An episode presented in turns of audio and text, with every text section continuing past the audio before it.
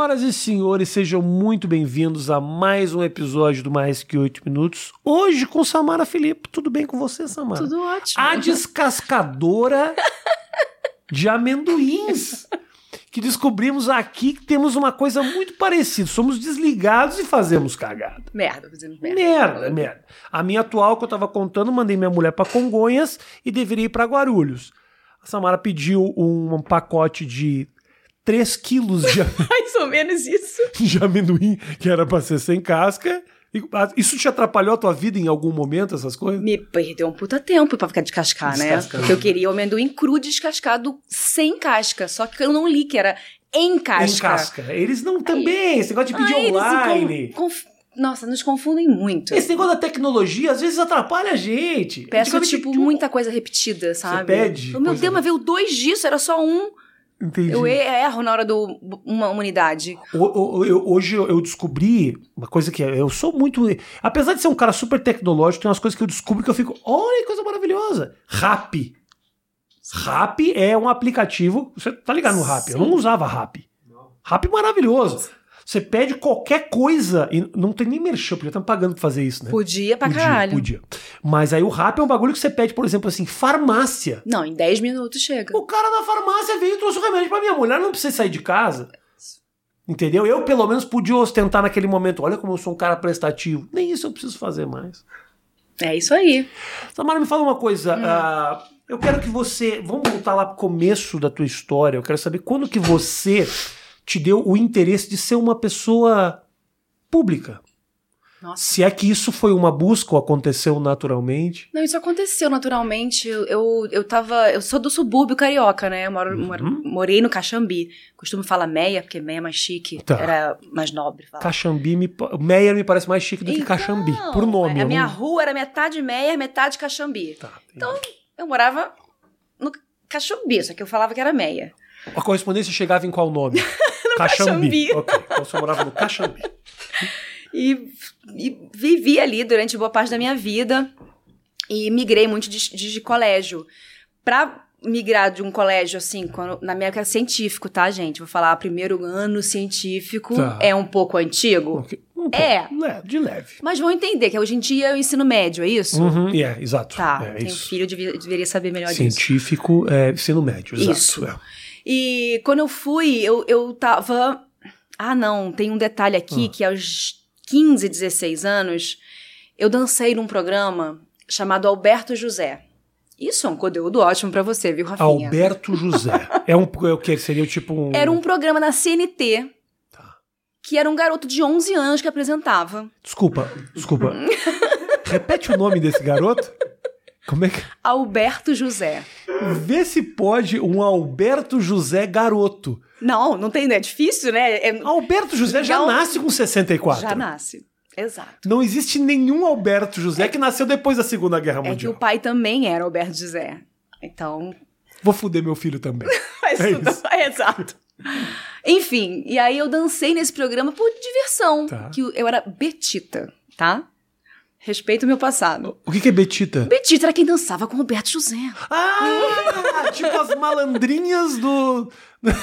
Só que eu era menor, eu tinha que, 15 anos na época, eu acho. E o Alberto José? 11. O Alberto José era mais novo que você. Do que as dançarinas, sim. E olha que eu não era dançarina, tá? Tá. E aí, só que era uma diversão ir pra lá. Me chamaram, porque eu fazia uns, umas, umas publicidades bem. época mesbla, sabe? Tá. falando lá atrás. E não sei o quê. E vai, vamos dançar. O pai desse menino tá fazendo programa. Um nem lembro quem me chamou. E fui com umas amigas e era divertido estar ali.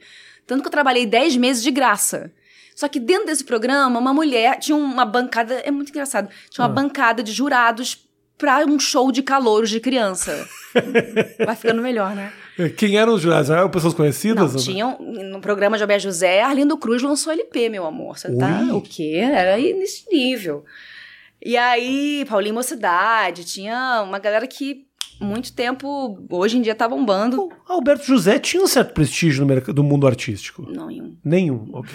ok, ok. Tentei levantar aí a moral do Albertinho. Não. Do Betinho.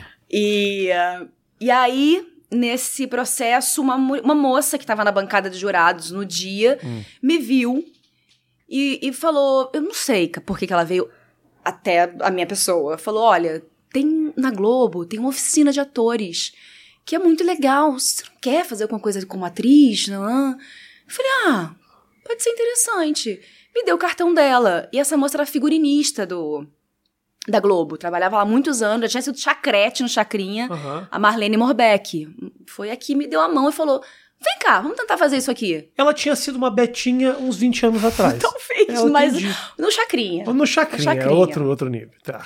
É, bom, e aí eu fui começar a me interessar, a fazer cursos pra ver se eu conseguia. Se eu, se eu me, me encaixava naquele lugar. Então, na hora que eu mudei de um colégio pro outro, que eu fui e que eu me vi num lugar com 3 mil alunos, que eu não conhecia ninguém, e tinha um grupo de teatro, eu falei, vou entrar no grupo de teatro pra me turmar Ok. pra, pra fazer amigos, pra... E entrei nesse grupo de teatro, né, no Visconde de Cairu, lá no Meyer. E aí, dali, eu comecei a gostar muito de estar no palco. Eu gostava muito de estar com os amigos, vendo figurino e vendo não sei o quê. Em casa, eu roubava lençol. Minha mãe ficava puta que eu pegava lençol da gente pra fazer peça de teatro. Aham. Enfim, e dali fui migrando para um curso de, de televisão que tinha, solto. E aí, no primeiro ano que eu fiz teste para oficina, porque era bem difícil passar, hoje em dia tá extinta, não tem, não tem mais. Pra oficina, eu não passei. Aí entrei para um curso de teatro mais profissional, que era o tablado. Que é uma lá no Rio de referência Janeiro. lá no Rio, né? Super. Tem cal, tem tablado. Uhum. E aí não passei no primeiro teste da oficina, com 15 para 16, com 16 de novo do outro ano, continuei fazendo teatro, não passei de novo. Falei, vou desistir, não é pra isso que dá, tô aqui. E tampouco eu tinha um eu tinha um caminho a seguir, Rafinha. Eu não sabia o que eu ia fazer da minha vida. Mas tudo bem, você tinha quantos anos, Samar? Eu tava terminando, eu já tinha repetido o primeiro ano. 16, 17, seria por isso? aí, Tá. é. E a- Você tinha repetido o primeiro ano. eu tinha repetido, Entendi. mas eu tenho meus motivos, tá? Eu peguei catapora Ok. e eu não ia pra escola, perdi muito tempo em Você repetindo o ano enquanto o Alberto José com 11 já apresentando um programa. Exato. Então, assim, olha, cada um no seu tempo, não é? E tudo bem, dá uma frustração de um ano perdido, mas. E, e terminando. Aí, no, no- da terceira vez que eu fiz um teste, eu passei. Então, eu cursei a oficina de atores Aham. da TV Globo. Quando terminou a oficina, eu fui chamada para um quadro no Faustão, chamado Estrela por um Dia. Não sei se você lembra disso. Que era. Seria aquele negócio que revelou a Adriana Esteves aqui? Era, só que. Que era tipo, você fazia uma cena com atores da Globo. Exato, de uma no novela. estúdio, no palco. No né? palco, ao vivo. Isso. Só que não era um melhor de dois, melhor de três. Eu Tá. não ganhava um papel numa novela. Eu ganhava um cachê. Ponto. Era, "Ei, quem é melhor? Ela, ei, ela. Aquele ah, negócio. ok, não tinha um prêmio. Eu fiquei com muito, muito receio de ir, eu era muito jovem, e minha mãe me incentivava muito, sempre estava comigo nesses rolês todos, sempre fui menor, né, nessa época. E, e fui, e ganhei no dia, ganhei o meu cachê. Aham. E nessa, nesse quadro, nesse, nessa época, o Manga, o Carlos Manga, o falecido Carlos Manga, ele dirigia o Faustão. E estava saindo do Faustão para a próxima novela das seis, que foi Anjo Mal. Nossa, até cansei.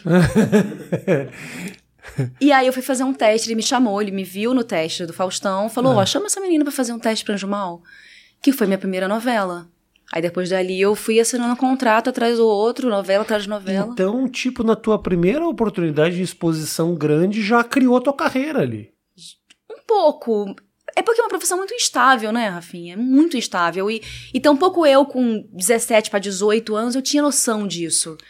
Eu fui ter noção um pouco depois, é, é, equivocadamente, né? Eu até falo que essa coisa que, que ficar tantos anos na Globo me deixou dentro de uma caixa, me encaixotou. Uhum. É, eu fui ter noção que, nossa, fecha o contrato atrás de contrato, tenho meu apartamento, tenho meu carro. Nossa, tenho uma vida que gostaria de ter, sabe? Uma coisa Aham, assim. aham. Só que eu era de 20, 21, 22, 23, fui fazer. Eu não parava de trabalhar, eu saía de uma produção para outra direto. Tá. E, e sim, respondendo a sua pergunta, sim, foi o Faustão, minha primeira grande exposição é, para TV.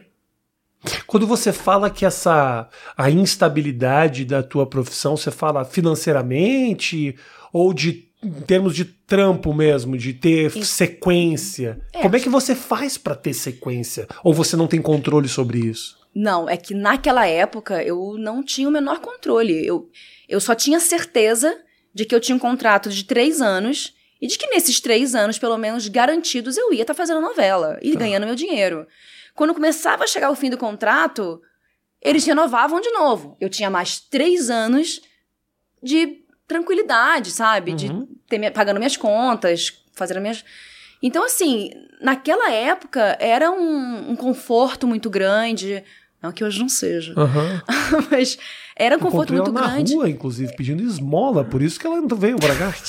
mas aí, mas, mas desculpa te interromper, mas assim, quando nesse contrato, por exemplo, de três anos que você fechava, você tem um pagamento mesmo se você não tiver num projeto? Sim. Ah, é a assim? gente ganha em casa. Ah, e ganha em casa. Exato. Ah, Tem uma produtividade quando você tá inserido numa novela. Tá, Tem mais 40%, 50% enquanto você acorda no seu contrato. perfeito. Entendeu? E aí eu fiquei nesse, nessa coisa. Não, não sei, não era sem controle. Elas me ligavam, ó, Samara, você tá na próxima produção da Nora das Seis. Ah, seu personagem é tal, vem conversar com Jorge Fernando. Tá. E eu lá, seu personagem é esse, de produção de elenco. Começava, começava a novela. Uhum. Acabando a novela, já me pegavam pra uma outra. Ó, Samara, agora você tá na das oito. Personagem tal, vem conversar com o Ricardo Austin. Então, isso era. Hoje em dia. E, e- e poderia acabar a qualquer minuto. Você entende? E você te dava essa, essa ansiedade de que isso pudesse acabar a qualquer minuto? Cara, Ou se simplesmente ia eu, vivendo? pois é, eu ia vivendo. Se eu paro agora pra olhar pra aquela Samara de, sei lá, dos 19, quando eu comecei, 18, eu entrei em Anjo Mal, até mais ou menos o fim de- da minha, meu tempo na Globo, eu acho que quando eu fui, virei, quando eu fui mãe, esse medo veio. E te fudeu, vou parar de trabalhar. Sabe? Uhum, uhum. E bateu muito latente. E bingo. Não deu outra. Mas a tua. Como é que era pra você lá com 19 viver essa exposição e, e sair na rua? E isso era confuso pra ti naquele momento? Não. Era ótimo, era uma menina recém-saída do, do Caxambi, Aham. sabe? Com portas se abrindo na minha frente, com possibilidades, com pessoas novas, é, legais, cultas, lindas, gostosas e que me. Sabe? Uhum. Era um misto de. É, meu Deus, o, o que que tá vindo pela frente? Que delícia! Com. Tô com medo, sabe? Mas eu era. Eu acho que eu sempre fui muito ousada nesse lugar. De. É, vamos lá, rasgar a camisa e vamos. Uhum. Então, sempre foi tudo muito delícia. Tirando hoje que eu olho pra trás e vejo os os abusos que eu passei, de machismo, de nu que coisas que a gente nunca enxergou na época, que palavras que a gente nem usava naquela época, né? Tipo o quê, Amor? Ah, ver amigas hoje em dia que perderam papéis porque não deram pro diretor, entendeu? É, é, existiu esse lugar. Existia um lugar onde eu sentei pra pegar um papel e a pessoa, ah, então, você ia fazer a protagonista, mas você não tem cara de virgem. Uau. Virgem tem cara? Jura que rolou isso? Você ouviu isso na época? Eu vi. E. uh, Só pra curiosidade, quem pegou esse papel? Ah, mas se eu disser, você vai saber quem é. Quem é a pessoa que tem cara de virgem pra pegar o papel, Muita gente? gente tem cara de E virgem. quando você olhou essa pessoa, Cara, você falou: eu tenho "Ah, cara de virgem. eu super colocaria você nesse papel, gente. Não tô entendendo. Pois é, também não entendi. Mas, enfim, é, é um pouquinho desse buraco que a gente vai se enfiando. É tipo uma, uma mão na sua coxa num jantar, Uhum. sabe? É um vem cá conversar só eu e você. É nossa, como você tá bonita hoje. Desde isso, desde é, todo o papel eu tinha que estar dois quilos mais magra. E eu sempre fui magra, Rafinha. Aham. Então, eh, já vem a pressão estética pra menina que fala: não, tem que estar magra, tem que estar magra. Se eu não tiver magra, eu não, eu não, vou- não tô na próxima novela. De eu sentar pra comer numa externa e falar: não, sobremesa não. Era, era um lugar assim. E tão pouco a gente denominava isso, a gente apontava, sabia o que tava. Não, claro, não, sobremesa não, não posso engordar. Sim. Caralho, viver dessa forma é muito duro. E, e, e, e o pior disso tudo é, é ser comum, né? É realmente isso. Natural, porque, naturalizar isso. porque isso ser considerado absurdo já é triste. Sim. Agora, isso não ser considerado um absurdo, acho que é mais triste ainda, porque é o modus operandi do momento, assim, né? Totalmente. Pra mulher, então, é muito comum. Eu, assim, não tive uma grande passagem pela televisão, mas as- o pouco que eu passei, eu vi coisas agora recentemente que você fala, caralho, é assim mesmo que funciona. E quando se falava ali dos anos 90, anos 2000, de gente que saiu da televisão, né? Aham. Que parece que se aposentou. Fala, ah, não, se aposentou, saiu. Não, não, não, não. O cara tem um histórico fudido de abuso, que contratava, que passa. Gente, e pior, né? Eu imagino o seguinte: muita gente não fala com medo de. Bom, se eu já tô sendo excluída, entendeu? Quieta. Se eu abrir minha boca, Boca, então acaba a carreira. E carreiras a- realmente acabaram. Acabaram, perco qualquer oportunidade. Não, vou ficar quietinha, não posso falar sobre isso, porque, né, vou perder aquele papel. É uma pressão bizarra, assim, em todos os sentidos, pra mulher principalmente, sabe? É, e, e, e hoje, e eu acho que isso perpetua até hoje, tá? Isso ainda acontece. Claro, Temos uhum.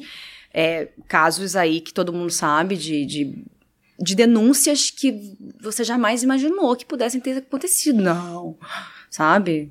E é louco, né? Porque também essas personagens muitas vezes criam uma simpatia com o povo, né? Através dos anos, quando são pessoas eh, públicas, né? Que aí o, as- o povo olha e fala: não, não, imagina. Exato, mas como é que ele vai fazer foi- isso? Ele foi o Zé Roberto de Cinta Liga, sabe? As novelas. Você fala: não, não pode ser. Jamais. Que loucura, né, cara? E como é que é trabalhar nesse lugar aí que você falou da Globo? O que que é? Como é que é isso, assim? Você fala, o, o, dia a dia, a estrutura dos caras deve ser um negócio É absurdo. absurdo, é uma máquina de sonhos, assim.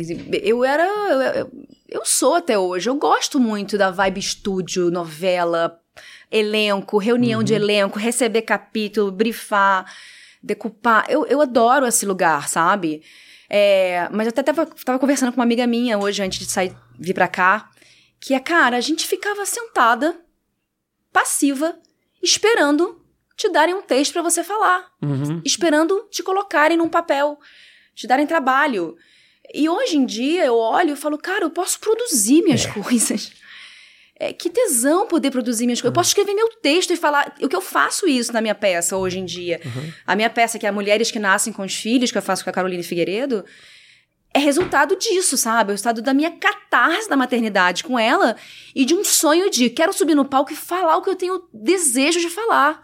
E, e de, e de vomitar as minhas dores, os meus questionamentos, os meus perrengues, sabe? Tanto como mulher, como mãe, hoje em dia. Pra você que é criativa e desenvolve, é um, com certeza uma libertação. Do outro lado, também tem muita gente que viveu a vida inteira recebendo o texto na mão, que no dia que perdeu falou: Eu não sei pra onde eu vou. Mas eu fui essa pessoa. Eu fui essa pessoa. É, eu, eu engravidei com 30 anos. Então, acho que um ano depois que, que a Alicia nasceu, que é a minha mais velha, ela. Eu, eu, eu, eu rompi com a Globo, sabe? Mas, eu, assim, a, a Globo foi uma grande empresa pra mim. Meu nome, Samara Felipe, eu tenho entrado em uns lugares e acesso em, em projetos, em coisas, porque, sabe, veio de novela, veio de trabalho é, na Globo. E depois eu fiz Record. Obviamente, eu tenho certeza que você vai entrar nesse assunto, não vou nem puxar antes. Record, imagina, nem sabia. Seu sonho. Meu sonho? Já me chamaram pra fazer papel de Jesus. Eu não sei, você acha que eu não vi seus. seus... você acha que você não fala isso toda hora?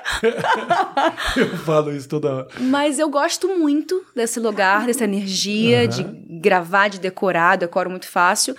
Mas hoje é muito libertador mesmo isso. Eu vi até a sua entrevista, acho que foi com a Maria Bop, não sei. Aham. de- desse tesão de poder produzir de casa, ou de fazer, de Fazer. realizar. É tão legal você executar, É. você empreender, que eu acho que é é tão teu assim, né? Você se sente tão dono da tua peça, por exemplo. Pô, Você coloca Uhum. as tuas experiências, saber que você tá vendo as pessoas aplaudindo ah, algo que saiu de ti, né? Você não está interpretando algo que foi colocado em você. Eu acho, eu já falei isso em outros momentos, assim. ah, eu vejo um mérito muito grande no criador, no roteirista, que é uma coisa que o brasileiro ainda não valoriza muito. Assim, o roteirista é meio que tipo, ah, os caras que fizeram a novela, o cara escreveu a novela. Então, assim, por exemplo, você tem lá o Agnaldo Silva, o cara é um puta gênio, mas assim, junto com o Agnaldo Silva, tem, Tem uma, uma equipe de gama de 17 pessoas que às vezes escrevem capítulos inteiros que você nunca vai saber o nome dessas pessoas. Mas mal você sabe que o teu personagem só tá tendo essa atitude, não é por causa do, do, do- entendeu? Dele, ou por causa nem mesmo do próprio Agnaldo Silva. Aham. É por causa do Zé das Candonga, que tá lá escrevendo um episódio. Fez uma narrativa pra você que deu super certo. E fazer isso, levar pro palco, como é que é pra você, tipo, ver a reação direto ali? Cara, é porque a gente, a gente dialoga muito com uma identificação imediata, principalmente com mulheres, sabe? Não só mães, mulheres em geral. Na, na nossa peça, Vem um pouquinho mais pertinho, só perdão, na nossa peça, a gente dialoga com essas mulheres e na nossa peça a gente. é, como é que eu posso falar? A gente, a gente percebeu nas apresentações que fizemos que os homens saem de lá, mesmo não que. Eu acho que a esposa leva, vamos com a gente ver. Tá bom, vamos. E, e- e os caras que foram assistir a peça tiveram um feedback pra gente que foi sensacional. E ali eu percebi, cara, essa peça não é só pra mulher. Porque é, é todo mundo que tá em torno de uma grávida. É todo mundo que veio de um útero, por exemplo, sabe? Ai, bati. Bate, vai ficar à vontade. Pá! É. O microfone gastei caro que é pra bater Que é pra bater mesmo. É, fica tranquilo. E, e é isso, essa reação dos homens foi muito positiva, foi muito prazerosa de ver isso, sabe? Porque a gente fala de um lugar muito doloroso da mulher, um lugar muito profundo, uma camada que vai de uma mulher que a gente mata depois, sabe? Pra ela renascer em algum lugar. E pra ela renascer, mano. É derrubar muito tabu, é tirar muita crença e limite da sua cabeça, é falar de sexo abertamente, é você não é, mãe não é casta, mãe não é santa, sabe? Dizer que mãe goza é uma coisa louca, dizer que mãe quer fazer sexo a três é uma coisa louca, dizer que. então, então esse- essas coisas, dizer que mãe odeia ser mãe. Isso foi um marco pra mim, assim. Eu né? vi uma manchete agora, exatamente tudo na rede social. Isso. A gente é impedida de, de sentir o que a gente sente, Uhum, sabe? Então, quando eu vi que eu falando na rede social, e eu falei assim, muito ampassando, eu falei, era um textozinho que eu botava, amo não sei o que lá, amo minha praia, amo minha franja, amo minha mãe, amo, amo, amo meus filhos. Aí botei, mas odeio ser mãe. Isso, nossa senhora. Pra que que eu fui falar É isso? louco, né? Porque a manchete não fala eu amo meus filhos, fala só eu odeio Eu ser odeio mãe. ser mãe. Eu odeio maternidade. Samara Felipe confessa, não gosta de ser mãe. É, é só isso. Mas isso também eu tô mega acostumada com essa Claro. imprensa de lixo. Mas é isso. É, é, eu, eu, eu expus um, um- Algo que eu senti latente em mim de não gostar do trampo, de odiar acordar cedo, de odiar ter que fazer comida no momento que eu queria estar vendo minha série, ter que ver série infantil, de ter que, sei lá, cuidar, não sei que é cólica, que é choro, que porra é essa que tá tendo. Eu não, eu não, não sei. As pessoas não sabem o quão grande é a tortura que um pai ou que uma mãe sofre Sim. com a galinha pintadinha, né? Que é, na E verdade... migrou pra Peppa depois. O que? Isso são. isso- tem um componente ali de entorpecente que ninguém leva em, em consideração, porque é hipnótico o negócio. que vai viciando, Porra, criança. já salvei muito, mas vou te falar também. É um absurdo você expor teu filho o tempo inteiro a isso, mas já salvei muita janta com a, Gente, o, um a galinha DVD era pintadinha. tempo de um, dois e-mails, um cocô e Isso. rapidamente uma escovada de dente. Exatamente. Entendeu? Por aí. Isso. Mas a tua. a- Eu tava tendo uma conversa com a minha, com a minha, com a minha namorada sobre isso, assim.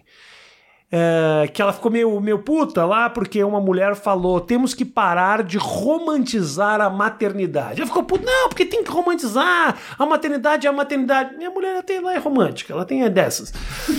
Mas.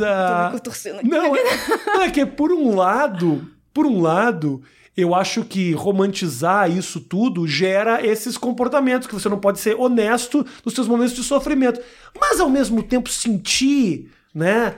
Ah, esse, esse, essa emoção e transbordar também é do caralho também. Mas né? ninguém falou que não é. É, é. E ninguém falou que. Isso a gente já sabe. Você entende qual é o discurso? Sim, sim, isso já tá dito, né? É, Sempre razão, que é lindo, que é pleno, É, que é maravilhoso, que o amor é incontestável, que é dedicação, que é abdicação.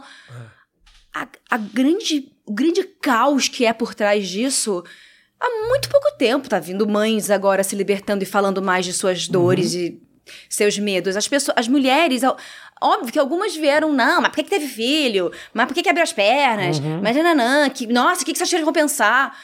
Mas a grande maioria, mas assim, era uma massa in- incontável, assim, de mulheres falando obrigada. Uhum. Você tirou uma tonelada do meus, do meus, das minhas costas, obrigada. Eu não tô me sentindo mais um monstro, obrigada, sabe? Eu falei, caramba, e isso começou quando eu falei que eu não gostei de ficar grávida, que foi antes de eu falar que eu não gostava de ser mãe. Ah, começou aí, então. Quando eu postei uma foto linda, bonita, assim, numa praia de barrigão, falando, vocês acham que eu tava feliz aqui? E esse Vocês não conseguem ver o meu, o meu, a minha lágrima Não, é um descer. sorriso aqui. Mas, cara, eu fiz canal porque perdi cálcio, perdi sono. Gosto, eu amo dormir de bruço, não podia mais. Os japoneses não deixam você comer porque é cru. Eu tomo, eu adoro tomar minhas biritas, não podia mais tomar. Sim. É, tive hemorroida, sabe? Era um inferno. Por que, que eu tenho que falar que isso é bom? Porque a sociedade impôs que eu, que eu tenho que falar que é bom? É, é. Não, eu comecei a brigar com isso. E as mulheres se identificando, então. Pra caramba. Ao mesmo tempo que muitas têm todo o direito de se sentirem plenas, sabe? E que sim, sexys e... Mas deixem as que não gostam falar também. Muito interessante a gente estar falando no assunto gestante, né, Matheus? Porque passa muito por mim isso aí. No problema que eu, ti- problema que eu tive, né? Não sei se você sabe, um das. Você engravidou? Não, eu, já, eu não, não cheguei a engravidar, até porque não tem útero. Ah, eu tô brincando. Não, mas a. Mas a, a- eu tive. Eu fiz uma piada, né? Que ficou muito conhecida Desculpa, na não minha. vou me tá? lembrar. Não tem menor problema. Se você não sabe do que eu tô falando, eu te admiro mais ainda. Significa que você não tá perdendo teu tempo com merda e nem comigo, que é Mas outra eu fui merda. ver festa no AP que você gravou. Festa no AP, tá? verdade. Que foi ali, era 2004, quando. Bombava, né? É, ali era, ali era grande momento. Primórdio. Quando eu cheguei em São Paulo, porra. Mas, Mas. não sei, desculpa. Não, não, é o seguinte, eu fiz uma piada com a menina Vanessa Camargo. Aham. Que eu, ah, num dia no meu programa, que eu fazia o programa chamado CQC. Sim, ah, tá começando a clarear. Tá, eu fiz uma piada que ela tava ela grávida. Que ótimo contar isso pra uma pessoa que não conhece. Mas tem que eu tô contando um estrangeiro, né? É maravilhoso. Que bom que você não sabe. Porque eu- é fresco pra mim é contar essa Tá, história. calma. E de aí repente eu- eu... posso te criticar, Não, posso? pode, Tá. claro, deve. Pelo amor de Deus. Totalmente. Aqui você pode me humilhar, inclusive. Quanto mais você me bate, melhor. Eu, ela apareceu grávida e eu, e eu tinha uma piada que eu falava sempre. Já comi muito, já comi muito, que era os caras, quando aparecia. O Felipe fazia merda. Felipe Andreoli, já comi muito. E aí um dia apareceu ela, ela tava grávida. E aí o, o cara do programa me perguntou: ela tá linda, né? E eu falei: eu comeria ela e o bebê. E aí começou algo que ainda não acabou. É, assim, Imagino que não. Então, assim, nós estamos aqui na minha casa gravando por isso, senão eu estaria em outro lugar se não fosse por causa dessa piada. Então, assim, começou um negócio. Mas posso te falar uma coisa que talvez eu nunca tinha dito publicamente, que eu já falei muito sobre esse assunto. Você não sabe a quantidade de mensagens de mulheres que eu que, que me mandaram mensagem falando assim: que do caralho que você manifestou o teu desejo por uma mulher grávida. Que é uma coisa que eu tô grávida, eu tô gestante, eu não tô me sentindo bonita. E, pô, um cara como você na televisão falar um negócio desse me deu um tipo, ah, pô, de repente eu tô aqui pimpona e nem tô me dando conta. Não existe esse lugar, tenho certeza que existiu. É, mas o- É que a segunda É, a parte segunda é parte não é pesada, legal, não né, é legal. Rafinha? Segunda Você parte. se arrepende? Eu não me arrependo. Jura? Eu não me arrependo. Eu não me arrependo. Por quê? Estamos num momento terapia aqui. Tamo. Por que, que eu não me arrependo? Porque eu sou. come- Eu, eu me arrependo porque a piada era ruim. Não porque era uma piada ofensiva, nem nada disso. Porque eu já fiz coisas muito mais pesadas do que isso e que não me deram absolutamente problema Sim. nenhum. A minha função nessa vida sempre foi testar um pouco esses limites, brincar com essas questões, ser um pouco transgressor. O que me deixa triste é que tenha ficado muito grande essa piada, que é uma piada que eu não tenho absolutamente orgulho nenhum, porque foi uma. Tra transpirei, falei na Sim. hora, entendeu? E isso acabou ficando marcado como o Rafinha, o cada piada do comeria o bebê. Falei, pô, mas é uma piada tão ruim, eu tenho Que tantas merda. piores, mais pesadas, mas melhores. Mas eu sinto que é o meu papel aí, naquele momento, e principalmente naquele lugar que era o programa o CQC, eu era o cara que fazia as piadas que ninguém fazia. Sim. As pessoas riam com um pouco de constrangimento. Eu Causava um incômodo. era um incômodo, mas era um incômodo que a turma gostava muito. Sim. Só que nesse momento que rolou isso, ah, eu fui. Assim, eu fui. Rolou um ataque fudido Não de moralista, dúvida, super moralista, mas ao mesmo tempo super compreensível também, porque a menina não gostou. Então, assim. Quando o alvo da tua piada se incomoda, Sim. é duro. Porque o meu objetivo ali não era incomodar ou chatear. Não, e eu vou dizer, eu aqui no, no meu papel de mulher e mãe, assim, e que eu até concordo com as mulheres que disseram, pô, que gostoso me sentir desejada, sabe? Grávida, porque existe também esse lugar de tipo do, do, do marido não, não querer te comer porque vai machucar o bebê, ou porque você pode se machucar, Sim. ou porque. E a mulher tem muito tesão na gravidez, sabe? Depende, né? Por- depende. Hormonalmente, às vezes, o, o resultado é completamente o contrário. Vai de altos e baixos. Ou vai rouba altos e baixos, totalmente. como a nossa vida, né? É, exato. Ou rouba totalmente, ou te dá muito tesão, que é mais comum, né? Porque Talvez tenha hormônio. fases. Eu lembro que na fase final da minha gestação eu, eu tinha mais vontade de, de, de transar, sabe? E é que. Que transou? Ah, me lembro. Tá bom, não vamos entrar em detalhes. Sim, sim. Eu, eu sou uma mulher muito sexual, então o cara que tá comigo vai. Tem que, tem que Vai, trabalhar. pelo amor de trabalhar. Deus. Tem que trabalhar. E, e grávida ou não grávida. Entendi. Mas eu entendo esse lugar do. do da. da- é porque existe um- uma, uma sexualização também muito grande em torno, por exemplo, da amamentação. Sabe? Uma mulher no Hum. carnaval. Uma mulher amamentando é, é- é censurada no Instagram. Uma mulher que fala que tem Uma tesão. mulher amamentando? É, amor. Tipo, o mamilo não pode aparecer? De jeito nenhum. Você sabe disso, Rafa. Mas não, calma aí, mas amamentando eu não sabia. Amamentando. Não, que a mulher. A Ah, é, nudez... você corre o risco do, seu- da sua- do seu post ser retirado. Oi, Ponto. caralho. Fora que existe até um pornô, que é o MILF, Sim. tem tesão em mãe, em, grávidas e não sei o quê. Existe é, é, é, homens que, que sexualizam esse momento e ainda existe um lugar muito profundo Hum. que, que eu já conversei com muitas amigas sobre isso, que é a mulher sentir tesão do filho amamentando. O filho com a boca no peito, isso é um assunto muito delicado. Uhum. Mas esse lugar existe, sabe? Então, assim, é uma gama de, de assuntos muito delicados. Que difícil falar sobre isso, né? É. O mamilo sendo estimulado. O mamilo é uma zona erógena. Claro. Então, independente se você tá com seu filho ali, ou- você vai sentir um um tesão. E falar sobre isso é muito tabu. É, é pudor pra cacete, sabe? Uhum. Então, tem mulheres que retraem muito isso, até não poder mais. Nunca, jamais, que absurdo. E tem mulheres que falam abertamente sobre isso já hoje em dia. Mas é isso, você vê uma mulher no carnaval, as tetas tá de fora, Uhum, tarará, tá tudo certo. Sim. Agora você tem que ir pro shopping cobrir com um paninho o seu filho pra amamentar. É uma hipocrisia dos infernos, sim, sabe? Sim, sim. Então, é essa sexualização que talvez muitas mulheres. Entendo. Você tenha falado da, da Vanessa grávida, É, tenham pegado pra elas. Claro, entendo. E também de comer, também uma coisa que se usa mais. Um negócio meio. Sabe? O tempo muda, Matheus, e eu preciso me atualizar também, entendeu? Senão eu sou machista, eu sou um cara bom, nunca, nunca. A gente, sou bonzinho, não sou, Todos Matheus? nós somos, Rafinha. A gente tá em eterno desaprendizagem, sabe? Eu me vejo até hoje ainda reproduzindo machismo. O tempo inteiro. Então, você não vem dizer que você não é. Sou Você muito. é. Elídio é. Ele é. Gente- somos racistas. Somos. É só entender que porra de lugar é esse que enfiaram esse chip na gente desde pequenininho que a gente Uhum. precisa tirar da gente. E que não é fácil. Você. ah, com quantos anos você casou?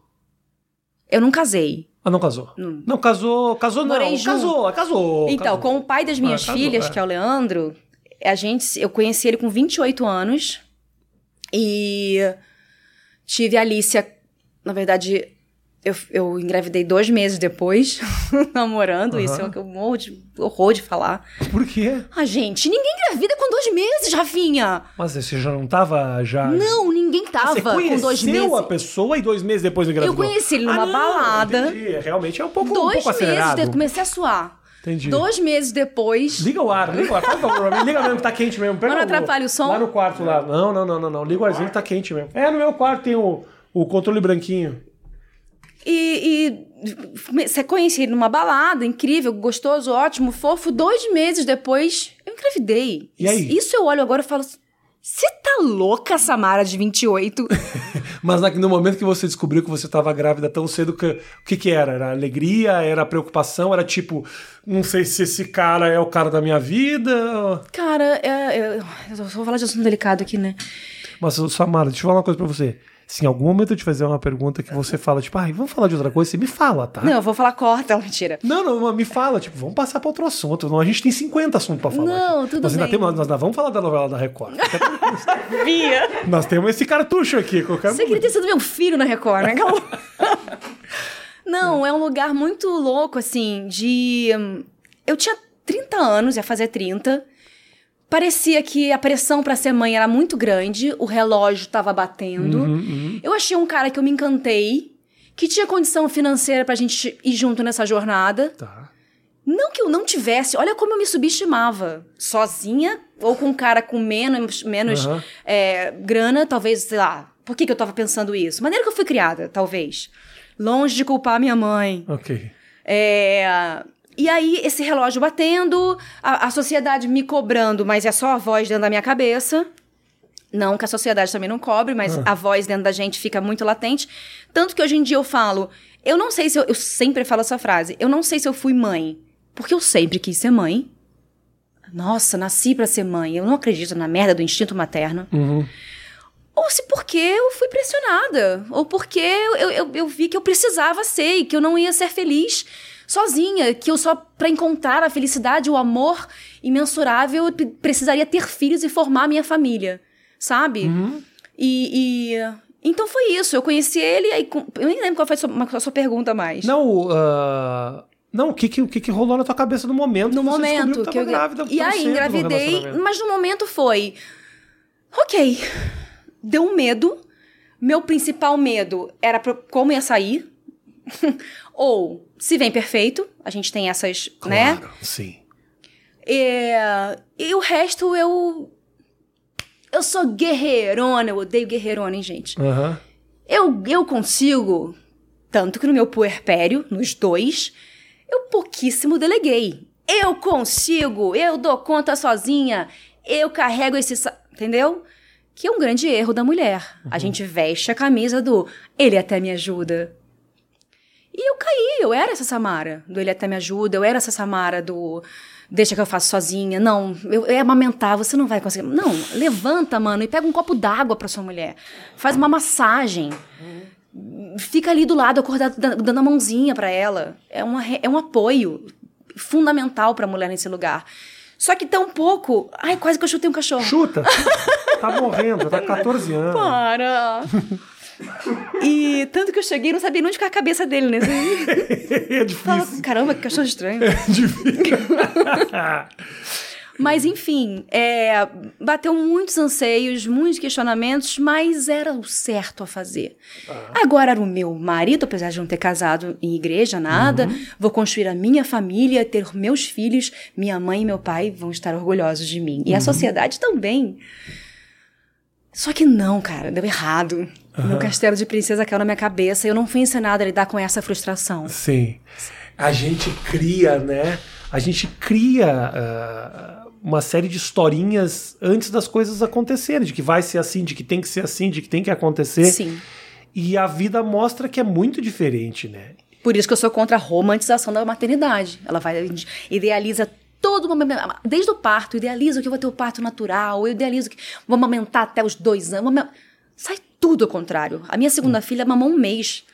Porque eu me separei quando ela tinha 20 dias e eu entrei numa semi-depressão pós-parto. Não foi uma profunda, mas eu fiquei fudida, Rafinha.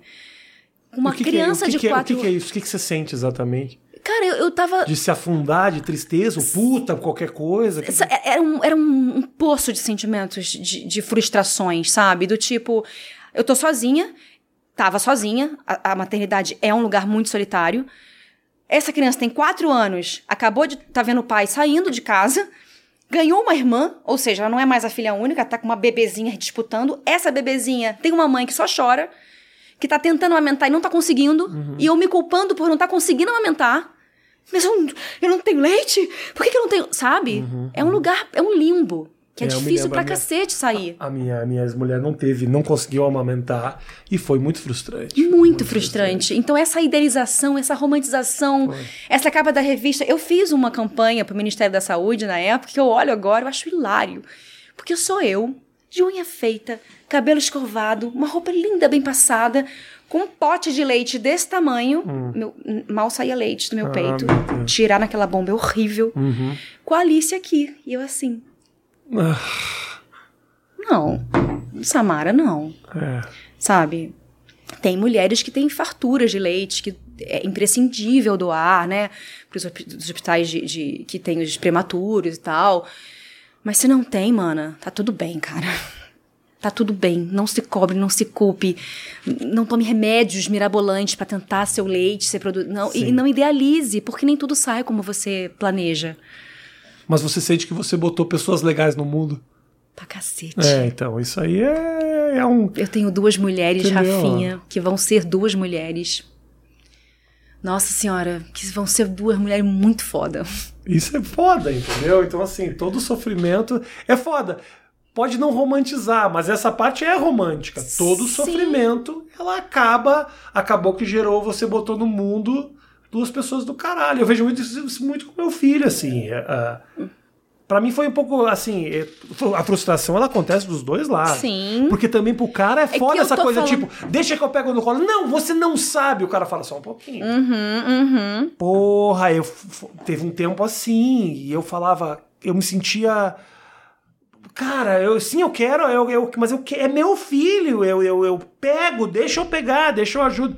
Me ajudou muito o fato de que eu sou um cara madrugador, então meu filho acordava muito de madrugada, eu me sentia super útil. Teu Ótimo. filho acordava de madrugada pra caralho também, né? E é você que acorda ou é ela que acorda? Os São dois acordam. bebês com exceções, assim, que não Claro. acordam. No meu caso, eu era o madrugador, então eu dava leite. Como a minha mulher não amamentava no peito, a mamadeira era mamadeira. madeira. Era eu ou ela, então era eu de madrugada. Eu me sentia muito útil dessa forma. Mas a minha frustração muita foi o seguinte: quando falam assim, não, quando o filho nasce, é uma emoção. É... Cara, quando meu filho saiu da barriga, eu falei, pô, cabeludo, né? Tem muito cabelo. Foi esse o meu comentário. E eu fiquei meio ali pensando, porra, era pra sentir aqui, cara? Porque não tá, não tô sentindo muito aqui, não. Tô, tô achando muito bonito. Muito legal. muito legal. Muito legal. O que, que eu faço agora? Mas não era essa coisa. "Ah, Amor, eu senti a filho." mesma coisa. E aí eu tô no lugar da mulher mãe que pariu. Eu, eu me culpei porque eu não chorei quando ela nasceu. Olha isso. Sabe? Porque na E novela. você, a na- novela, na além da novela estereotipar aquele parto horroroso, que a mulher. Ah, aos berros, sabe? Acho que eu berrei muito perto. É, Pode negar, não tem problema. ela, ela, ela faz com, com, com que você romantize tudo isso, né? E, cara, não chorei. E falei, meu Deus, por que, que eu não chorei? Quando comecei a chorar depois, porque eu não chorei, que eu não tinha chorado. Eu tô chorando. Não pelos Não, porque ela certos. nasceu. E esse é um amor que hoje em dia, com ela com 12 e a outra com 8, que só cresce, Rafinha. É um amor de parceria, de amizade, de tamo junto, vamos lá, fez merda. Qual foi a merda que você fez? Porque eu já tô nesse lugar de. E aí, senta aqui, maninha. Aham. Sabe? E eu só amo cada dia mais. E, e- e hoje eu me perdoo. Perdoo aquela Samara lá, sabe?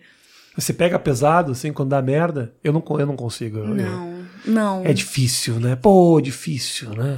Cara, eu, eu, o meu grande medo hoje, os medos vão passando, né? Eu, eu falo assim, cara, puerpério, vai passar. O pior tá por vir, Tá. sabe? Não que seja, não tô desvalidando porque eu passei por um, por dois fodas, é, de difíceis. Mas, cara, vem um, um lugar onde você senta com seu filho e a única coisa que você pede é, por favor, conte comigo. Eu não quero te proibir.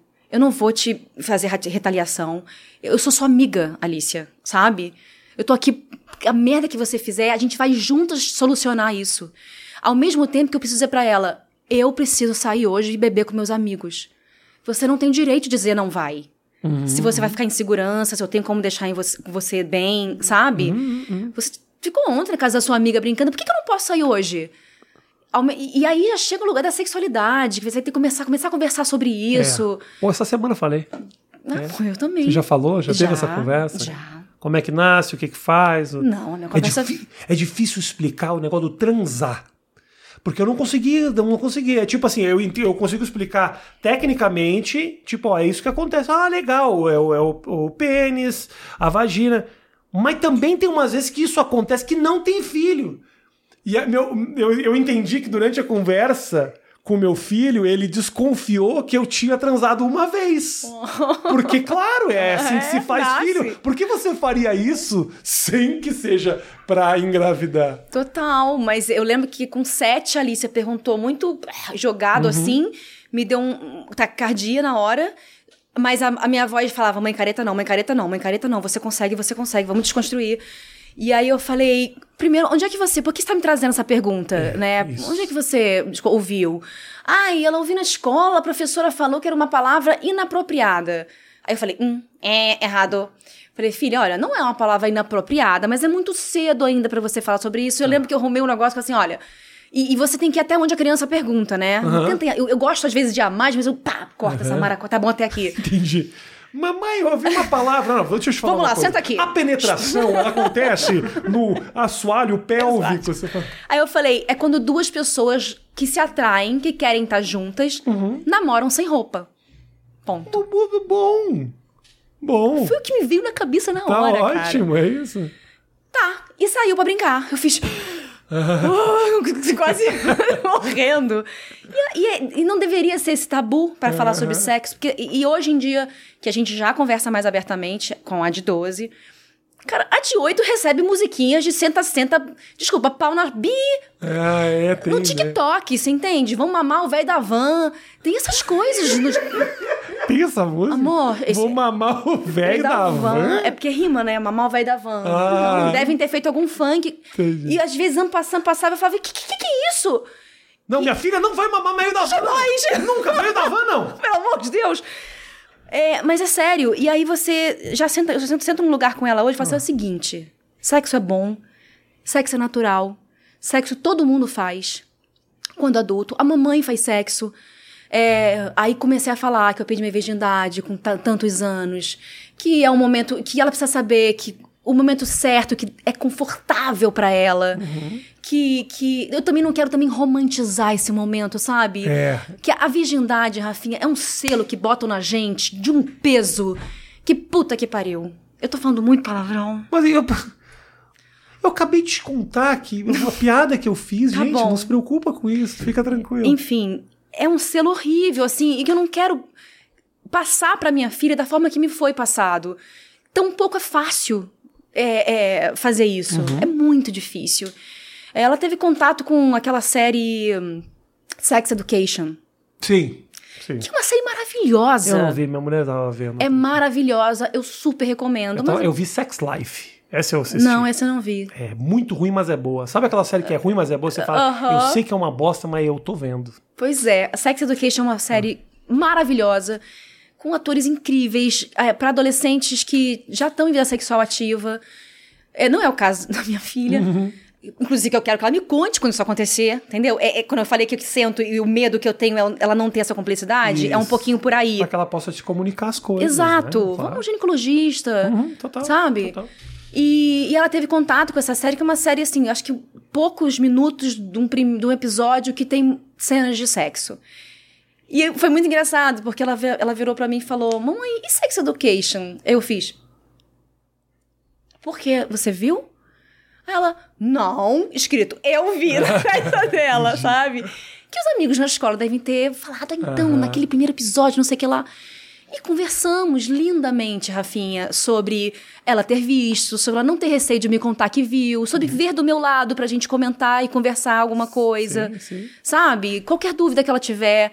Eu acho que é esse caminho que eu quero seguir. Te. ah, eu, vi, eu, eu tava lendo na internet e sai muita coisa tua falando da maternidade. Seja as questões de relação com o ex-marido, seja as questões de próprio relacionamento com as Sim. crianças. E dá uma. uma, uma ah, uma leve ah, impressão, às vezes, quando esse tipo de coisa acontece, que aí te colocaram na caixinha de mãe. Rola um pouco isso, assim, sabe? E a partir de agora, tudo da Samara é maternidade. Mas ao mesmo tempo, eu acho do caralho o fato de você ter abraçado isso e falar: não, não só vou abraçar, como vou fazer uma peça de teatro, vou escrever, vou pra cima mesmo. É uma oportunidade que eu tenho de me comunicar e aproveitar esse momento pra dizer coisas que as pessoas. Uh, querem ouvir, mas não sabem. Eu achei do caralho esse Não, e ao mesmo tempo- Corajoso pra caralho, porque também tem muita mulher atriz que esconde a maternidade que fala: não, não. Eu preciso fazer o papel da mulher solteira baladeira e Uhum. se sair muita matéria minha de mamãe, eu vou perder certas oportunidades. Eu achei do caralho, muito honesto o que você fez. E, e é um lugar de cura pra mim também, sabe? É um lugar de cura de, de- de dores, de, de coisas que eu passei, falar, escrever, abraçar esse momento maternidade, mas eu não. Eu posso criar coisas além de filhos, Claro, entendeu? claro, claro. Isso que é importante. Dentro da minha rede social, por exemplo, por ter filhas pretas, eu abraço completamente a causa antirracista. Uhum. Eu levanto essa bandeira veementemente, sabe? Eu estudo, eu leio, eu converso com todo mundo que eu posso conversar em relação a todos esses assuntos. É, eu, eu me cerquei de mulheres que me, me enriquecem muito, sabe? É, tanto dentro do antirracismo, mulheres pretas, mães pretas, mulheres trans, como mulheres que, que, que falam só de maternidade, nem falam sobre, sobre racismo ou outra coisa.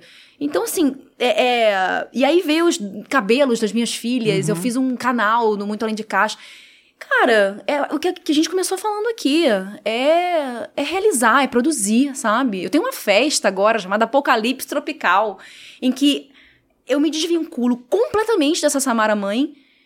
Eu boto uma meia arrastão, eu vou tocar uma lista de funk que eu sempre sonhei em fazer na porra da minha vida, sabe? Botar uma meia arrastão com maiô enfiado na, na bunda, com decote aqui. E vou tocar funk, dividir com os meus amigos, beber, botar, jogar glitter pro ar, passar na cara, suar, me roçar nas pessoas. É, Essa Samara existe para além da mãe. claro. E, e ela precisa existir em todas as mulheres, não nesse nível que eu vou, mas em saber que essa mulher adormece durante um tempo, mas ela, ela tá aqui dentro de mim. E eu não vou calar ela, eu não vou. Quando você fala que a causa, a causa antirracista é importante pra você, uh, teu relacionamento começou há muito tempo atrás, essa discussão evoluiu pra caralho ultimamente. Sim. Naquele momento em que você tava namorando um homem negro, você ouviu muita coisa? Nada, Nada. nada, completamente dentro da minha bolha branca. Uhum.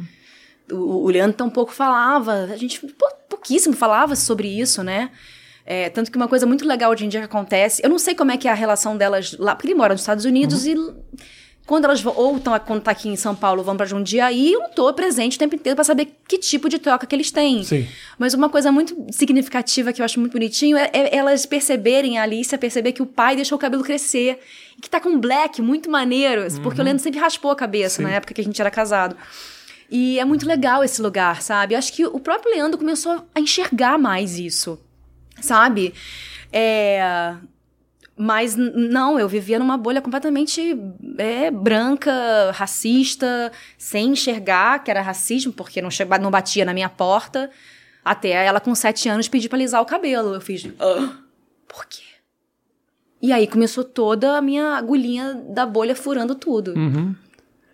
Eu imagino que o preconceito maior que você deva sofrer, na verdade, é namorar com um improvisador. Eu acho que esse que... Ai, eu vou, ó, se eu começar a falar do Elídio aqui, eu vou até Eu amanhã. amo o Elídio, sempre amei o Elídio, imagina. O Elídio, eu brinquei com ele ontem, que a gente Carinho tava... imenso que eu tenho por ele. Eu- o Elídio é um dos poucos caras nessa vida que realmente me faz rir. Tem uma imagem minha na internet que eu tô, tá- tô- tô lá, eu fiz o improvável. Eu vi, eu, Eu vi. rio. E eu sei qual foi a piada. Eu, me- eu não me lembro o que, que era a piada. O que, O que, que era? você faria se fosse atropelado por um ônibus? Você lembra? Isso! Ai, meu Deus, que Ai, droga! morri, que droga! Eu, eu- ele me deu a dádiva de que eu tenho uma imagem minha gargalhando. Passando mal de rir. Que eu, numa coisa que eu não imaginava que eu fazia, mas tava ali e tal. Então, Ele é do muito caralho, genial. caralho, ele é né? muito genial. Eu me apaixonei pelo Elídio stalkeando. A gente se conheceu no grupo de WhatsApp, né? E aí ele mal pouco falava, eu achava ele muito blasé, porque ele não falava. ah, ah. E eu tava recém-separada, assim, com uma bebezinha e, uma, e, a, e a Alicia pequenininha. Cara, eu fui stalkear o Elídio e, eu, e a gente até falando de, de piada, de humor. O humor deles é muito genial, assim. Eu me apaixonei, eu- é quase uma sapiofilia, sabe? É, é. pela inteligência, pela maneira que ele conduzia o humor. Não tinha palavrão, não tinha humilhar ninguém, não tinha. E é Um humor engraçado. bem diferente, eu e o Elídio. Eu amo ele, mas nós temos um. Sim, mas eu me apaixonei por isso. Isso me encantou muito. Gente- Ele é bonzinho, né? O humor dele, eu não sei se pessoalmente ele é. Ó, um relacionamento, vai que ele. Cara, eu lá. nunca nem perguntei se ele fica puto se chamar ele de bonzinho. É que você não consegue imaginar um mau caráter de nome Elídio. Elídio. Elídio você abraça, você quer ter como Você tio. sabe que é ele de Augusto, né? Eu sei, eu sei que é Elídio Augusto. É mais pesado do que imagina. Desculpa te expor. Eu vi ah, uma discussão tua a respeito do relacionamento aberto. Eu acho essa discussão tão maravilhosa. Você chegou no ponto de evolução pra realmente ter um relacionamento aberto? Acho que sim. Jura? Nossa! Eu acho de uma coragem absurda. Cara, a gente não nasceu pra ser monogâmico, Rafinha. Não, sim, com certeza. Com certeza. Não, não, não. A gente foi educado dessa forma. Mas isso tá tão encrostado na minha cabeça que eu não consigo. Imagino, não, imagino. E muitas pessoas que me cercam também. É um, é um tabuzice, é outro assunto super tabu. Ah. Que eu venho constantemente é, lendo também, entendendo e, e entendendo que merda de ciúme é esse que a gente foi ensinado a sentir como prova de amor, sabe? Que aí também já vem uma outra romantização, que é a, a romantização do amor. A mulher sempre chorando o príncipe, tendo que ter um parceiro pra procriar. E, e, e, cara, já até me perdi. Onde é que eu tava? Ainda bem que eu não tô bebendo. Mas chegou ao ponto de dar esse passo já? Ah, do relacionamento aberto, até Isso. perdi. Relacionamento aberto. Então, é. Eu sou livre, cara. De verdade, o Elidio entende muito bem isso. Sabe? A gente tá sete anos juntos, não é à toa. Mas os dois, pelo menos, alinhados nesse sentido. Alinhados, é que um sempre é um pouco mais saidinho que o Claro, outro. claro. É normal, né? Claro. Existem limites, Uhum. existem acordos, é, existem situações que também não são tão confortáveis, isso é conversado. É, também não tô no nível de falar somos super abertos. Uhum. Não é esse lugar, mas já aconteceu. Uhum. É, Não foi um problema. não foi um problema. É, quando foi um problema, foi muito bem resolvido, Tá. sabe? Uhum. E, e aí a, a parceria entende que lugar é esse que incomoda. Fácil também não é, cara. Não é. A possibilidade de você achar que seu parceiro vai se apaixonar por outra pessoa. a- a- o- esse medo, é- é- tudo é muito latente, assim. E, e, tampouco a gente tem essa vida muito ativa de ter pessoas além de nós. Mas é um lugar que eu quero crescer cada vez mais com ele. Entendeu? Debater cada, cada vez mais com ele. Sim. E você conhece o Elidio. O Elidio é um cara super na dele. é um cara. O Elidio vai pro carnaval, ele chora quando o carnaval acaba. Ele, ele, ele ama frevo, porque é só pra pular, ele quer pular.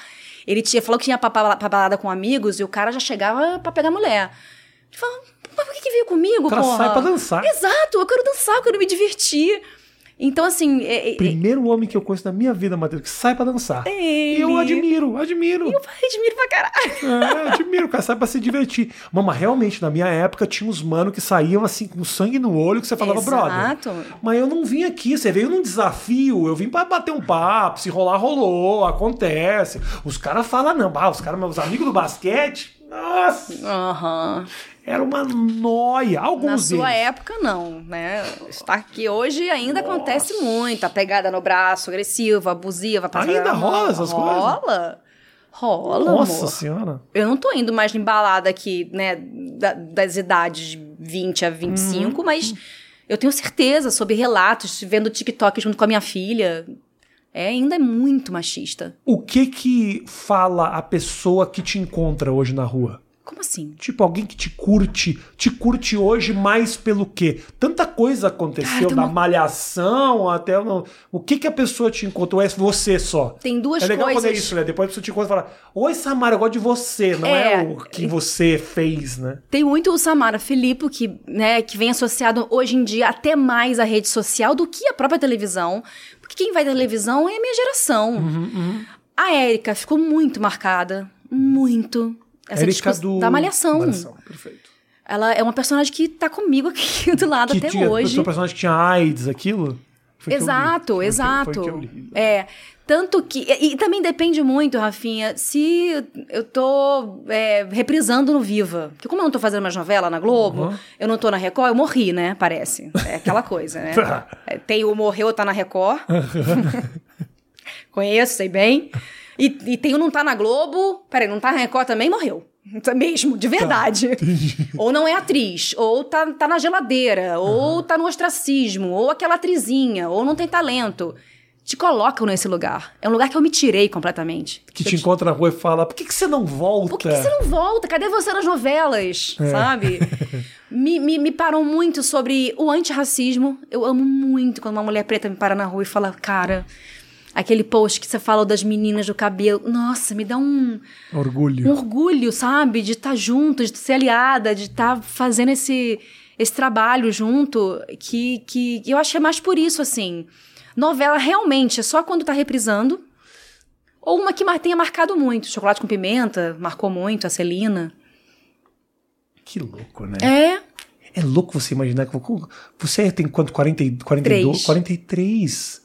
E já tem uma série de personagens e trabalhos e marcou e tudo mais. Te preocupa o, o fato de que daqui a por exemplo, é uma preocupação minha, por exemplo. Te passa pela tua cabeça do tipo assim, será que eu vou ter um pico, um novo pico? Será que alguma coisa tá para acontecer? Será que alguma coisa vai rolar? Você fica nessa expectativa? Não, longe de mim ser hipócrita aqui, porque eu tô largando mão de ser hipócrita há algum, bastante tempo. Mas existiu durante muito tempo esse lugar do tipo, não, a Globo vai me chamar ainda. Isso, um pouco Uhum, isso. a. Globo vai me chamar ainda, não. Vai ter uma hora que. Deixa eu ir fazendo um negócio aqui, que a Globo vai me chamar ainda. Não. Não- Eu não vou ficar nesse lugar, mesmo. Eu me olhava no espelho, era um trabalho diário, sabe? De. de- eu não gosto nem de falar de empoderamento, porque essa palavra tá tão batida, tão esvaziada, né? É, eu, eu, eu, eu falei, cara, que aí veio a peça, que aí veio a minha festa, que é o meu sonho de abrir um salão para cabelos afro, sabe? É, eu tô escrevendo um livro, eu gravo meu podcast agora, do Segundo das Exaustas. Então, assim, uma gama de coisas que eu posso produzir estão se abrindo na minha frente que eu saí desse lugar, cara. Mas esse lugar é ruim e acontece. Uhum. Eu acho do caralho, realmente, porque ficar nessa expectativa, tipo, impossibilita de correr atrás do Qualquer que você coisa. consegue fazer. A gente consegue fazer. E eu não tenho o menor problema também de quando alguém falar, mas cadê nas novelas? Quando eu volto? Eu falo, quando me chamarem. Entendeu? Eu falo, tô aqui, não tenho contrato com ninguém, tô super aqui. Que, qual é o papel? É legal? E aí acho que hoje em dia eu dialogo muito mais com coisas que façam sentido pra minha vida, sabe? É, eu não vou entrar numa novela que vai ter como gordofobia um, um- um pano de fundo bizarro, sei lá. Ou que vai estereotipar um, o gay. Não. Eu acho que eu tô num lugar que eu quero escolher o que eu faço. Óbvio que existem personagens que você vai entrar, mas essa go- gordofobia vai ser resolvida, a gente vai botar uma puta mensagem nisso tudo, vamos lá. Sabe? Eu tinha um problema sério de gravar novela da Record por isso. Porque tinham. Principalmente, é, eu gravei muita novela de, de época, né? Bíblica. É, mas eu gravei duas novelas é, contemporâneas, que foi Apocalipse e Topíssima. Cara, Topíssima, a personagem era.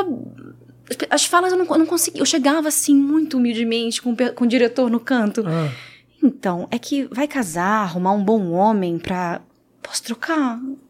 Ah, então as próprias novelas que não eram de época tinham uma pegada moralistona, assim, também. Sim, eu estou falando de Record, Rafinha. Eu não sabia disso. Sim. De verdade, eu não sabia. Eu achava que era uma coisa, beleza, vamos falar da Bíblia, vamos ensinar essa história do jeito que a gente quiser. Mas nas novelas do dia a dia. Não, as novelas contemporâneas também têm. Apocalipse era sobre o anticristo vindo e dominando a Terra, sabe? As pessoas com chip. Eu, eu era. As pessoas foram arrebatadas. E e só foi arrebatado quem merecia ser arrebatado. Ah, quem era um Record é grande de um muito- crápula ficou, entendeu? Agora é muito criativa. Eu fiquei, você sabe, a personagem ficou. Ah, ficou. Ficou porque ela era amante de um cara. Ok. Ah, tinha, tinha a sua função. Opa. Entendi. Ai, ai, Samara, do caralho. Eu adorei te receber, adorei a nossa conversa. Te acho uma mulher foda. Obrigada. E não vamos esticar na Record. Não precisa. Não, tá Precisa. bom. Não fui nem eu que puxei pra esse papo, foi ela mesmo. Você viu, Matheus? É que eu vi, eu fui ver, né, os episódios do Mais que Oito Minutos. Sim. que eu fui com as mulheres, eu vi mulheres incríveis. É, é, Inclusive, eu vi um processo de André Surak pra Geise Arruda, É. eu fiz papá! Falei, É. cara, que duas mulheres diferentes e que discursos. Inclusive, inclusive, a própria André Surak, depois do papo, já ah, voltou pra igreja, abandonou a igreja, abandonou o marido, aí depois Voltou pra prostituição. voltou pra prostituição, Mentira! aí depois ela saiu da prostituição. A vida da Andressa Urach, ela é muito mais criativa do que a novela da Record. Uau, Uau, que loucura, eu não sabia. Muita coisa Mas aconteceu. fui ver, fui ver os episódios. E você fala algumas vezes sobre ser Jesus. E achei que você merecia ser Jesus. Eu realmente recebi o convite, não foi pra ser Jesus. O Elídio também recebeu. Tá bom, então, tá bom. Qualquer- Entendeu? Então, qualquer um de Ele nós se poderíamos... coçou muito pra Ah, fazer. eu adoraria, eu, Eu teria, também, teria ia ser feito incrível. muito. Imagina, Matheus, porra, eu, Jesus, teria feito muito. Mas não, eu acho que acabou pegando lá os... Sei lá, sempre tem os caras que fazem. Como é que é o nome do cara que, que eu conheci lá em Los Angeles? Que é grandão, bonito, assim, que era gordo, emagreceu. Que- como é que é o nome? Nossa, o Jesus que teve. Não, o nome do, do ator que sempre faz as novelas lá. Puta, eu conheci ele em Los Angeles. Como é que eu não sei lá como é que é o nome O que era gordo emagreceu, eu ia falar o Leandro Hassum, mas não tem nada a ver. Leandro Hanson não foi Jesus, né? não, claro que não. Não, né? Tá longe de ser. Mas como é, só pra. O quê? Já que nós. Só pra finalizar agora, que eu tenho uma curiosidade assim. Escutar isso, Eu tá? tenho uma curiosidade assim. Quando você topa fazer a novela na Record, Ah. você. é, você pensa, puta, fudeu aqui, eu vou fazer algo que eu não curto. Ou você pensa, puta, é uma- eu, eu sou atriz, eu preciso trabalhar. Qual é a, a lógica disso? São as duas coisas. Eu sou atriz, eu preciso trabalhar. Mas você chega assim empolgado, tipo, pô, bíblico. É porque tem um processo no- no- na novela bíblica que são os aprendizados que a gente tem. Tecer, v- ver coisa de, de, de pele de ovelha, lã de ovelha, Aham. sabe? Você aprende é, sobre Egito, sobre a Mesopotâmia, sobre- você vai aprendendo coisas que você jamais aprende. Eu acho que a Mel falou isso aqui pra você. Mas você aprende isso. Aprende em palestras, em, em Assim, coisas que a gente faz, palestras. workshop. Ah, é. workshop, entendi. Sim, é o tal laboratório. Então, um laboratório dentro de uma novela bíblica é muito enriquecedor, sabe? Então é gostoso por esse lado. Ao mesmo tempo é um inferno, tá com aquele calor do cacete, com aquela roupa cheia aqueles panos pingando. Eu fui pra Atacama grávida gravando José do Egito. Eu passei mal lá de calor. Atacama no desertão. Olha aí, Atacama, eu conheci, eu fui duas vezes por causa da novela da Record. E foi uma delícia. Conheci lugares que eu jamais talvez botasse no meu roteiro. Sabe? Entendi. Bom, então a soma foi positiva. Foi. Mas tem uma contrapartida de tipo, putz, eu tô reproduzindo uma coisa que eu não gostaria de reproduzir. Que é essa coisa da religião, essa coisa do, do- do pregar, do. Mas, enfim, é uma fantasia pra Mas mim. é uma indústria muito louca que eles criaram em torno dessas histórias todas. É o carro-chefe deles. Né? Muito louca, É. né? Porque E é bem produzido pra caramba. Tirando o extintor de incêndio. que de vez em quando aparece um relógio que vaza, um extintor de incêndio. E Jesus. Ei, né? Jesus! Total! Que porra. esqueceu o isqueiro na esquina. É muito bom. É isso. Me fala do Ah. podcast só pra galera seguir. Tá no YouTube, tá em que rede social? Como é que Ainda é? não sei, nem adianta falar. Eu vi você fazendo coisas no Instagram, legal pra caramba. A gente vou pedir pra- tem- as pessoas te seguirem no Instagram, que lá elas vão ficar Exato, sabendo é arroba sfelipo com dois P's, Tá PPO. E a gente começou na live, Segundas Exaustas, eu, Gisele Thier e Caroline Figueiredo, dizendo tudo que tá deixando a gente exausta, não é só a maternidade. Uhum. E aí foi, foi lindo, foi crescendo, foi crescendo. E a gente tá fazendo esse piloto do podcast Segundas Exaustas, que a gente vai querer lançar, e aí eu dou mais recados pra frente. Beijo, obrigado. Gente, obrigado pelo carinho de todos vocês. Segue a Samara nas redes sociais e fica ligado aqui no Mais Que Oito. Deixa seu like no vídeo. Nunca pediu like no vídeo, sempre a gente esquece. e aí no último segundo, que tem já 3% das pessoas que começaram a assistir, a gente fala, ai, deixa o like. Aí ninguém deixa like. Mas tem que pedir? É, tem. Tem. Pior é que tem. Quando você pede, funciona. A galera não Entendi. pede. Um cliquezinho. Valeu, gente. Tamo junto. Tchau.